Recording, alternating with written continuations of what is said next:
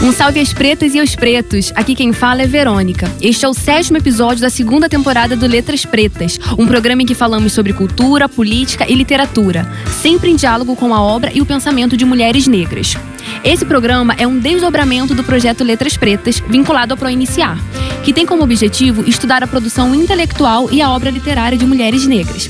Toda semana publicamos resenhas e ensaios no nosso blog, no endereço letraspretas.com. Hoje, Larissa, Amanda, Cíntia, Henrique e eu vamos conversar um pouco sobre Victoria Santa Cruz, uma grande representante da arte peruana. Foi poeta, coreógrafa, compositora, desenhista, dando destaque à arte afro-peruana no combate ao racismo.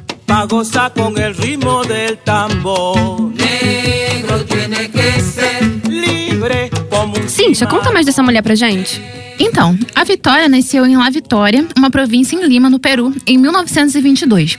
A arte e a cultura afro-peruana sempre fizeram parte da vida dela.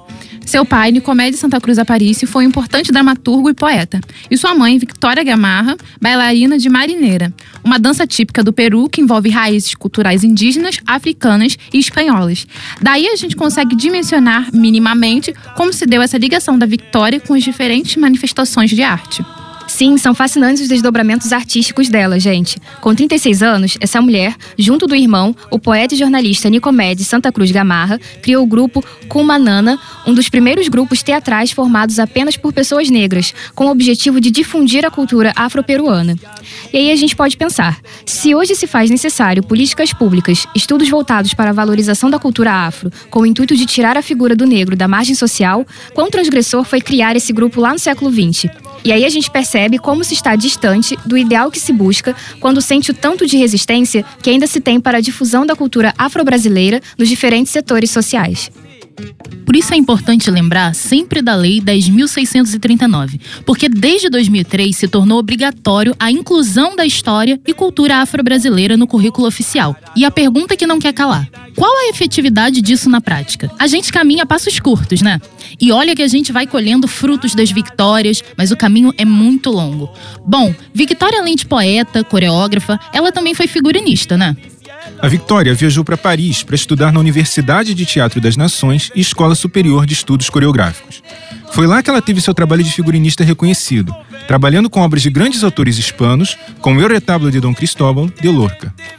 Quando retorna ao Peru, a Victoria funda a Companhia Teatro e Danças Negras e, em 1968, ela representa o seu país nos Jogos Olímpicos do México. Em 1970, ela recebeu o prêmio de melhor folclorista no primeiro festival e seminário latino-americano de TV organizado pela Universidade Católica do Chile. Eu acho interessante lembrar também que a Victoria foi uma das poucas mulheres latino-americanas e negras em sua época a dar aula em uma universidade dos Estados Unidos.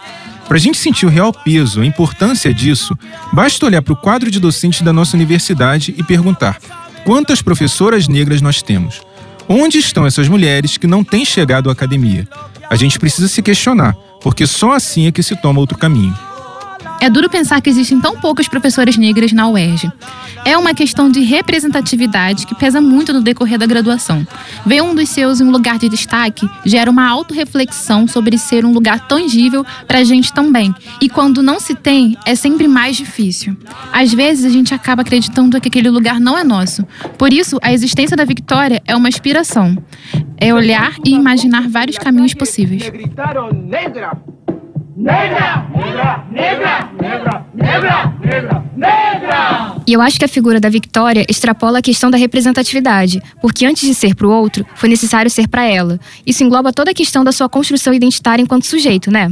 Sem dúvidas. Isso é muito bem descrito pelo poema musicado Me Gritaram Negra, que acabou se tornando um símbolo na luta antirracista da história. Ele mostra de maneira bem exemplificada esse processo lento e árduo de autoaceitação, que já começa na infância. Não é fácil ser engolida pelos meios de comunicação e pela sociedade de consumo, sendo preterida por não representar o padrão idealizado. Você falou do processo de autoaceitação e fiquei pensando que antes de chegar nesse estágio, a gente passa pela autonegação. Porque, como você falou, a gente está sendo esmagada por um ideal de beleza o tempo inteiro. A gente é condicionada a isso desde sempre. Então, a resposta imediata é uma busca inalcançável por esse padrão. E só depois a gente faz o caminho inverso. E o poema Me Gritaram Negra é justamente sobre isso. Ela inicia falando de uma experiência de racismo, usa a palavra negra no sentido pejorativo e a partir dessa experiência na rua, ela passa a odiar o cabelo, os lábios grossos e então começa a buscar por características que a aproximassem desse padrão. Isso, e aí ela alisa o cabelo, né? O que é uma marca desse ideal de beleza que a gente já sentiu e sente na pele. Ela se redescobre, se reinventa e diz: Negro, que lindo soa. A gente se vê ali e se surpreende em como algumas vivências são sempre as mesmas, em qualquer canto do mundo. A gente percebe a nossa individualidade, mas sente o peso do coletivo, das vozes que a gente tem que fazer ressoar. A gente se sente responsável por continuar nesse percurso de luta traçado por Victoria lá em 1922 e encerrado em 2014, porque no final, acho que a nossa existência só é vivida da maneira que é porque existiram mulheres como ela. E a gente segue sempre por ela, por nós e pelas que virão. Ótima colocação, Amanda, porque de fato é isso. Somos sujeitos individuais, carregados de subjetividade, mas sempre há algo que nos une, que nos aproxima do outro. É isso, galera. Uma pena, mas vamos ter que encerrar o papo por aqui por conta do nosso tempo. Vamos deixar as nossas palavras finais. Até a próxima, pessoal.